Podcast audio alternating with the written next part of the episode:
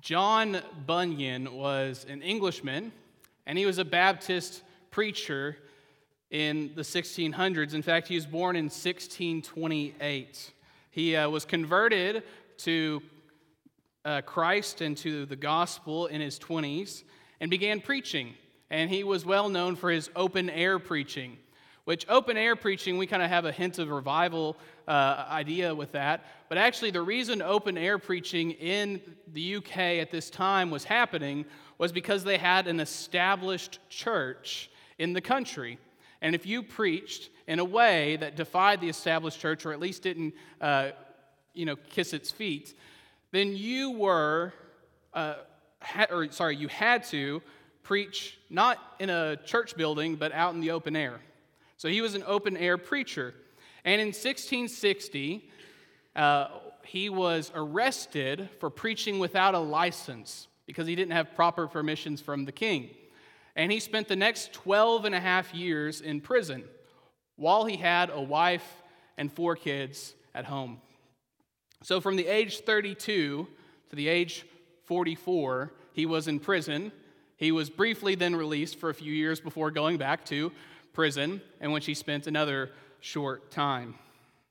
When he was asked once what he would do if he was released from prison, Bunyan said, If I was out of prison today, I would preach the gospel again tomorrow by the help of God. You know, and he had a really productive prison ministry, which it helps to, uh, when you're wanting to do a prison ministry to actually be in prison. And so he had a very productive prison ministry. He was writing. In fact, in his time in prison, he wrote nearly 60 books. He also was a midnight preacher. And what that means is around in the year 1661 and from 68 to 72, certain jailers actually would help uh, or actually permitted Bunyan to leave and go preach. Uh, they allowed him to do this often enough that uh, one of his biographers noted that it is said that many of the Baptist congregations in Bedfordshire owe their origins to his midnight preaching. I mean, this was a man who not only was in prison for preaching, but continued to preach even though he was in prison. And in his second time in prison, he spent quite a bit of time working on his most famous work, which you probably know. It's one of the most famous works written in the English language, The Pilgrim's Progress. Now, John Bunyan's story reminds us that the threat of persecution and imprisonment are still realities that exist outside the days of the Apostle Paul. It wasn't just the first century in which persecution could take place. It has continued all the way to the 1600s and beyond in places far different than first century Palestine or the Greco Roman world. Christians, uh, many Christians underwent what Paul went through, and many Christians today still do. So, what we see in Bunyan's story, and we also see in Paul's writing that we're reading today, is that persecution, proclamation, and perseverance are all ways that God uses to advance his gospel, the gospel of our Lord Jesus Christ. So, we begin by looking how persecution advances the gospel. If you look in verses 12 through 14, Paul is giving an update on his situation in Rome. The Philippians had just sent him a gift as they had done before, and he was very appreciative of this gift. So it makes sense that from the outset of this letter, he wants to update them on what's going on. But it's for more than just an update that he writes all this. He could have easily, easily had the person who was carrying the letter to the Philippians update them on what's going on, and I'm sure Epaphroditus did. But, but Paul also puts this here because he wants them to see how he is reacting to his circumstances, okay? He sees that in Philippi, their situation is becoming very similar to his situation in Rome. He, he would even say that they, they needed to look at his example, and as he writes in chapter 4, verse 9, what you have learned and received and heard and seen in me, practice these things, and the God of peace will be with you. So, Paul is wanting to talk about his circumstances, not just to give an update, but also to give an example, to give them an example that they could follow. To give them an example they could emulate, they could imitate. So Paul wants them to see this is how I'm reacting amidst persecution, this is how I'm reacting amidst imprisonment. Because he seems to think that the challenges the Philippian church is facing and are going to face are very similar to the ones that he is already facing and is uh, going through and continuing to go through. So, Paul, like John Bunyan, has a very effective prison ministry. He, he says that the gospel is being advanced. He tells them, I want you to know, brothers, that what has happened to me has really served to advance the gospel.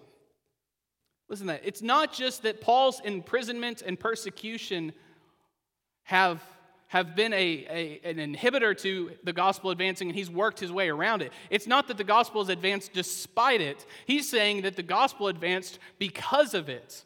That persecution, his imprisonment, is the very source by which God is advancing the gospel in Rome. And he gives them two examples. One, the first example here is in verse 13, so that it has become known throughout the whole imperial guard and to all the rest that my imprisonment is for Christ. It has become known to the whole imperial guard, referring to the palace guards. It has become known to them and to all the rest that his imprisonment is for Christ. He's not only in prison for preaching Christ, but he is undergoing the suffering of Christ on behalf of Christ, so that when the prison guard looks at him, they see a man who is in prison not just because he was difficult not just because he had done something wrong, but because he had been preaching the gospel and was living for the gospel and was continuing to do so in his chains. And this should not surprise the Philippian church. As we saw in Acts chapter 16, Paul goes to Philippi and ends up in jail there. Apparently, Paul really liked jails. So he ends up in jail in Philippi, and there we see a miracle take place in which the Philippian jailer, the jailer who was overseeing Paul's imprisonment, actually comes to Christ. His household comes to Christ, and they join the church in Philippi. So it shouldn't surprise the Philippian church when Paul says, Good news! I'm in prison in Rome, and I am preaching to the most powerful soldiers that there are and to all the rest. And this would have been extremely encouraging for Philippi, the Philippian Christians there, because they would see that although, see, in their colony, they were a Roman colony, and they, they were supposed to give lip service to Caesar and called him their Lord, but they would see that Paul, in the highest highs of the Roman government, is still preaching Christ and that he is the only Lord. And not only that, but we see at the end of the letter when he greets the Philippians, he says that all the saints who are with him greet them. He says, all the saints, including those in Caesar's household. The Philippians may fear that they are supposed to bow down and worship at Caesar's feet. But Paul is telling them that even in Caesar's own household, there are those who have spurned him as Lord and have submitted to the Lord Jesus Christ. So we see that Paul's imprisonment, which might look like a bad thing on the, sur- uh, the surface, has actually served as the very way that God is advancing the gospel in Rome. But it's not just that. He says that the, the other cause of his being in prison, verse 14, that most of the brothers, having become confident in the Lord by his imprisonment, are much more bold to speak the word without fear.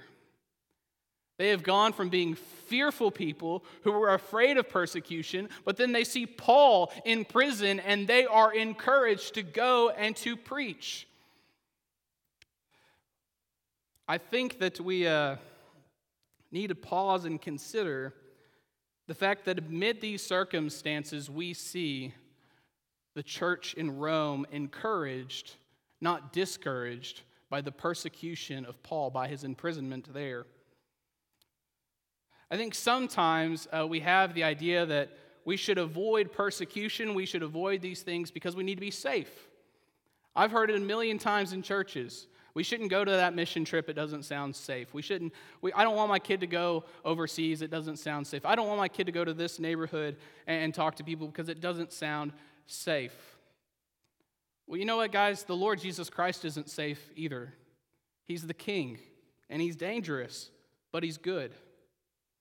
It was Tertullian, one of the early church fathers of the second century, who said that the blood of martyrs is the seed of the church. Tertullian, looking back at the New Testament and shortly thereafter, saw that martyrdom and persecution were one of the things that actually spurred the gospel on. It wasn't something that slowed it down. Every other rebellion that Rome ever faced, they looked at and they said, let's execute the leaders and we'll be done with it. And it worked again and again and again and again until they faced the Christian church, a people whom even the Romans would say they lived for a world that is not here. They lived for a world that is beyond. They did not fear death. Just pause to consider that one of the main reasons the gospel spread so quickly and so deeply in the first century was because they were a people who were not afraid of death. And if we paused and think about our own lives, can we really say the same for ourselves? Now, to be clear, I'm an optimist if you haven't learned that already, and you might not think that I am, but I certainly am. Even in the worst of circumstances, I tend to be an optimist. And I really try not to be an alarmist or a sensationalist.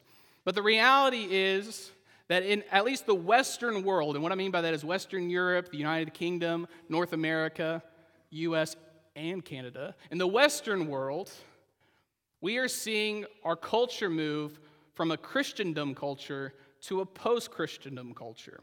And what I mean by Christendom is you can imagine this a time when, just by virtue of being alive, most people voluntarily went to church.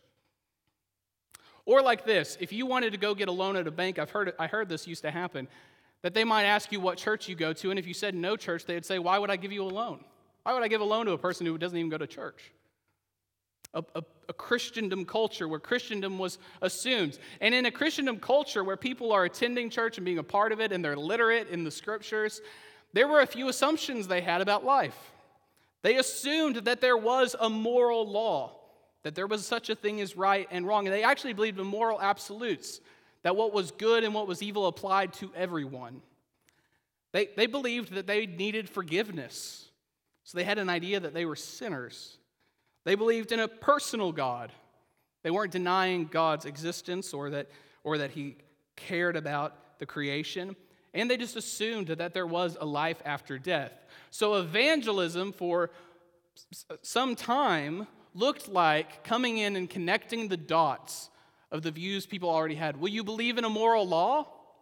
Well, you know that you can't keep it perfectly. And you, and you know that even if you, by action, do the right things, your heart actually deceives you because you think and you feel the wrong things.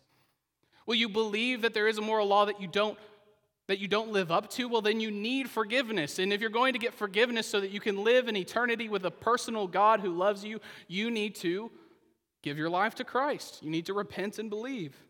So, evangelism in a Christendom world looked like connecting dots that already existed. We are entering into a culture where we cannot take for granted that people attend church. We cannot take for granted even that they believe those dots to begin with.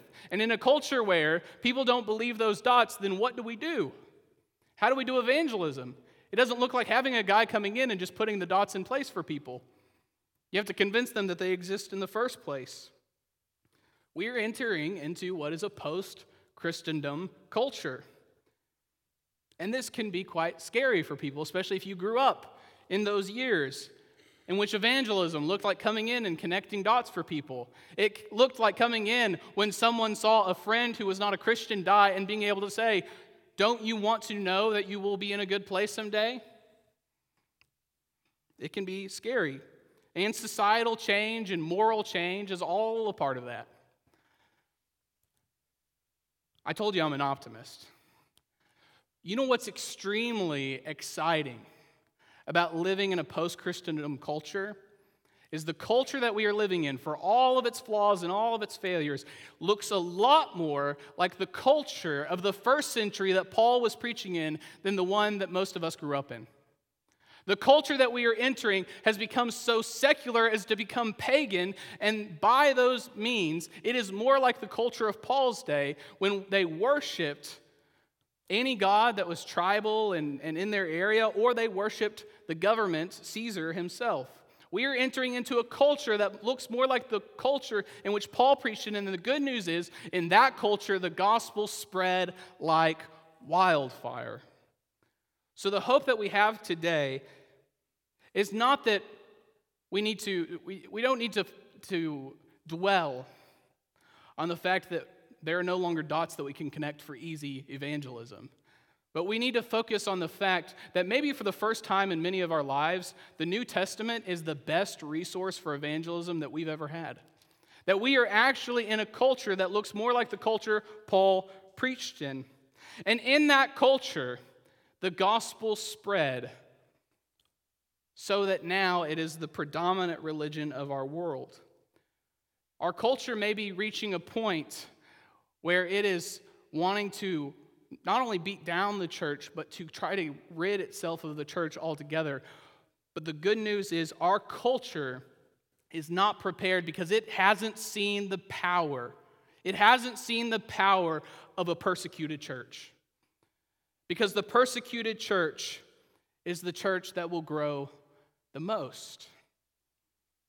I knew a pastor who had gone to a short term mission trip to support some missionaries in China. And he remembers that one of his American uh, team members began to pray in this meeting. And in this meeting, he prayed, Lord, we pray that you would bring freedom to this country like we have in America so they'd be free to. And he was interrupted by one of the Chinese pastors there. And the Chinese pastor interrupted his prayer and said, Do not pray that. He said, We don't want freedom like you have in America because we see what it does to the church. Now, listen to me, I'm not preaching against freedom. What I am saying is that the gospel, the gospel can be advanced, not just despite a culture against it, but it very well might, and probably based on everything we know in the scriptures, will advance in a gospel that is persecuting it. That pastor, that Chinese pastor, said, We don't want your watered down Christianity. We want people whose lives are actually completely lived for Christ. So don't pray for that. It will kill our church. And you know what? He was right. Because what we see the Chinese government doing today is finding ways to lift up Christian churches and give them licensing and proper whatever so that those churches actually can legally run and operate. But the Chinese government knows that once they do that, they're effectively ending the power of the gospel that has been advancing in China for 100 years. So we do not need to fear. God will do what he wants. Not only does persecution advance the gospel, but proclamation advances the gospel. In verses 15 through 18, the very beginning of 18, Paul elaborates on the circumstances in Rome and he wants to encourage them, but he's also not going to lie to them, so he's going to, you know, give them the truth because the reality is not all positive. He says, Some indeed preach Christ from envy and rivalry, but others from goodwill. The latter do it out of love, knowing that I am put here for the defense of the gospel. The former proclaim Christ out of selfish ambition, not sincerely, but thinking to afflict me in my imprisonment. What then? Only that in every way, whether in pretense or in truth, Christ is proclaimed, and in that I rejoice. Paul can't hide what's going on in Rome, so he's going to be honest that, you know what, I just told you that the brothers are without fear speaking the word, but I'm also going to be honest with you, some of them are not doing it for the right reasons. Some of them are doing it out of goodwill. They, they love me and they know I'm in prison, so they are spreading the gospel in Rome because they know I can't do it. But others are doing it out of envy and rivalry. And the best that we could know about these opponents of Paul is that they were preaching what seems like generally the same gospel. They were still preaching Christ, but they had some differences of opinion with Paul, and they were taking advantage of him being in chains, maybe even pointing to the fact that maybe he's under God's judgment in prison. And so they could go freely and preach Christ. But the difference between them and the other opponents of Paul in his other letters, you know, in Galatians, he has some very harsh words for his enemies there, his opponents in the gospel. But there seem to be two big differences. One, the, the people preaching out of envy and rivalry in uh, Rome at this time were likely not preaching a completely false gospel. They may have been preaching some things that weren't true or weren't what Paul would have agreed with, but they were still preaching Christ. The other part that's significant is their demeanor was very different. Whereas in Galatia, Paul had established that church and taught them what was right, and then other people from outside who were false teachers came in, basically being what today we might call sheep stealers, trying to take his members of this church and convert them not really to Christianity, but to another form of Judaism. Take these Gentile Christians and convert them. It's different here in Rome because they're not going into Paul's churches that he established and trying to convert them to a new form of religion. They are going to Gentile Roman people and proclaiming Christ to them. The difference is they're not stealing other church members, they're actually doing evangelism. And they're not preaching a false gospel, they're just preaching some different things. So, Paul, in response to that, says that he's going to rejoice because Christ is proclaimed whatever the motives are. Uh, Cody and I were talking about this passage this week, and he pointed out, you know, there are some there are some groups and there are some moments in which Christ is preached that we may not agree with how it was done. So we talked about how, you know, when you're watching the Super Bowl, there was a few ads you may have noticed from the He Gets Us campaign, in which they were the, the content of the actual commercials were very minimal, right? But they were spending millions and millions of dollars to give a simple ad trying to push the message of Jesus and get people to go to their website, right? And you know what? I don't know all the details of that campaign or the group that did it. But even when I was sitting there, and Cody said this as well, even when I was sitting there, I thought, Jesus in a Super Bowl ad? That's pretty good. And they're not saying something bad about him or making fun of him. That's pretty good. It's a start. And in that I rejoice. So we may have people who are preaching Christ, maybe for the wrong reasons, and I don't know if that ad campaign was for the wrong reasons, but the fact that they preach Christ, Paul says he can rejoice because the gospel is being proclaimed and people are being brought to salvation. Paul himself, before he ends up in Rome, writes to the Romans in Romans chapter 10 this, verses 14 and 17. How then will they call on him in whom they have not believed? And how are they to believe in him of whom they have never heard? And, and how are they to hear without someone preaching? And how are they to preach unless they are sent? As it is written, How beautiful are the feet of those who preach the good news.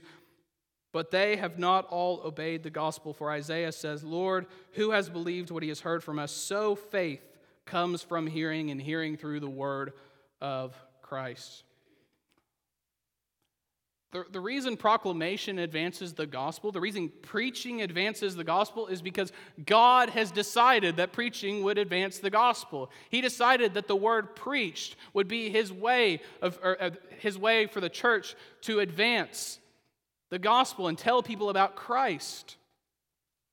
And, and, and gospel preaching isn't just what I'm doing right now. To be clear, I think it is what I'm doing right now taking a text of Scripture, explaining it, pointing where the gospel is in it, applying it to our lives as Christians. I believe that that is 100% a very extremely valid way of preaching, and I wouldn't want to do it really any other way. But it's not the only form of preaching. There's also just what Paul says in verse 14 with boldness, speaking the word without fear. Preaching isn't just a big event that a bunch of people show up for on Sunday. Preaching is what every Christian ought to be doing with every day of our lives. Preaching to ourselves the gospel, that we are sinners in need of a Savior, and thank you, Lord, that you saved us. Preaching to our family, preaching to our friends and our neighbors, and everyone we come across the gospel of our Lord Jesus Christ. I'm not, again, saying that you need to go crazy and, and feel like every moment you have to get into a gospel conversation with everybody. You're going to find a lot of failure that way. But I am saying just even learning how to view the world through the lens of the gospel and spending time with the Lord such that you naturally, naturally preach the gospel to yourself and to your friends and to your neighbors. So that someone can point out how lovely the weather is, and you say, Isn't it great how good God is and how He created this day for us? And maybe if you're lucky, you get to move on and talk about how we screwed it up and how He fixed it again. But even just that small moment. The reality is, the gospel is the heart of Christianity, and where there is no gospel, there is no Christianity. It's kind of like having a Chick fil A without the chicken or a soccer match without the ball. You can't get really far with Christianity without the gospel. It's the whole thing, it is the message of Jesus. So, the effectiveness of preaching for gospel advancement is dependent on the proclamation. So, for, for the average person, how do, we, how do we become a preacher? Now, I'm not saying, again, someone who's specially called to get up in front of people and preach. How do we become a preacher in our daily lives? I think it is that actually spending time with the Lord, reading His Word, maybe even memorizing His Word. I know, crazy. Spending time praying through His Word and making that a part of the very language of our hearts and the very language we naturally speak. It means spending time with people who are not Christians. Yeah, we can preach the gospel to our Christian friends, but if we're actually going to advance the gospel in a way that brings more people into being disciples of Christ, we actually have to be talking to and around people who are not Christian. I know one uh, person who was the head of a Christian organization, and he said, I realized that every day of my life I was spending all my time with Christians. I'd wake up in the morning, I was at home, and there were a bunch of Christians there. I'd go to work, I was at a Christian uh, organization, nonprofit, there were Christians there. I'd go home, go to a Bible study at church. There were Christians there, but there were no lost people. So, you know what he did? Because his schedule allowed it, he said, I'm going to work in a coffee shop one day a week on all the work I can do from my computer so that I can be around non Christians. And he actually had some great stories of the people he got to talk to. Because once we are people who are saturated with the gospel and saturated with the love for God, and we're around people who do not know Him, I think we will naturally begin to connect the dots for them and maybe even convince them of the dots themselves. The last thing for us this morning is that perseverance advances the gospel. In verses 18 through 26, Paul is, is working through an issue he has because Paul is awaiting a trial. And he knows that at that trial, one of two things is going to happen.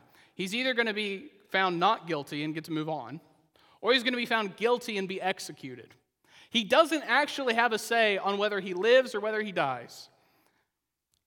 But he is having an internal struggle about what he wants. Does he want to live or to die? Crazy enough, Paul says that uh, in, in verse, starting in verse 22, he says, If I am to live in the flesh, that means fruitful labor for me. Yet which I shall choose, I cannot tell. I am hard pressed between the two. My desire is to depart and be with Christ, for that is far better. I don't know about you. Some of you may find yourselves in a time in life, maybe you're already there. I've known some older saints who, before they passed, would say out loud, You know, I'm just ready to go on and be with the Lord. But for the majority of our lives, I don't know that we can consistently say that like Paul can. I don't know that we love and live for Christ so much that we see death as a gain and being in the presence of Christ. Look at verse 21. This is the famous uh, uh, verse in this passage. For to me, to live is Christ, and to die is gain. I mean, literally, Paul, in, in the language, there's no is. It's just to live Christ, to die gain. Now, how do we reconcile that? Okay, to live is Christ. That's good. Okay, I get that. I get we're in Christ, we're living for Christ. To live, Christ. Got it. To die, gain. We just said we had Christ over here. Why is it a gain to die? But Paul knows that he is in Christ in life and he will be in Christ in death, and he has the faith to actually believe not just that there is an afterlife, but in that afterlife he will be with Christ. He will be freed from some of the difficulties of this life, and he will be fully with Christ. He's not saying that his life has less value than his death. He's just simply saying that he lives for Christ, and so he knows that his death will be gain. And let me be very clear only those who can say in earnest, to live Christ, can also say to die gain. Only those who are in Christ can have hope for the life after death. Only those who are repentant and believe in Christ and Jesus, those are the only ones who can say the life to come is gain. All others cannot say that.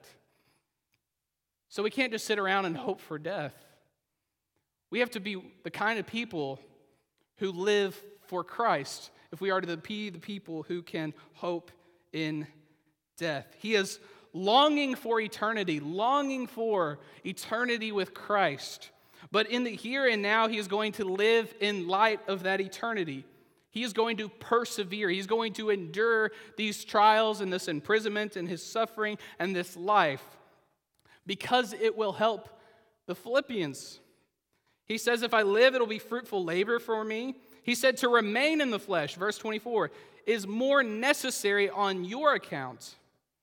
And convinced of this, I know that I will remain and continue with you all for your progress and joy in the faith, so that in me you may have ample cause to glory in Christ Jesus because of my coming to you again. Paul sees life in a very single minded way. He sees I mean, when we hear Paul say the words to live Christ, we're not really surprised if we've read anything else about Paul. If we've heard anything else about Paul, we say, yeah, that makes sense because you are a single minded person, almost obsessively concerned with living the whole of your life all for Christ. But we're really not called to any lower standard. The difficulty is, even if we say, yes, we live for Christ, in our world, in our culture, don't we also live for other things? We live for Christ plus something else. We live for Christ plus work. We live for Christ plus accumulating wealth. We live for Christ plus leisure and fun.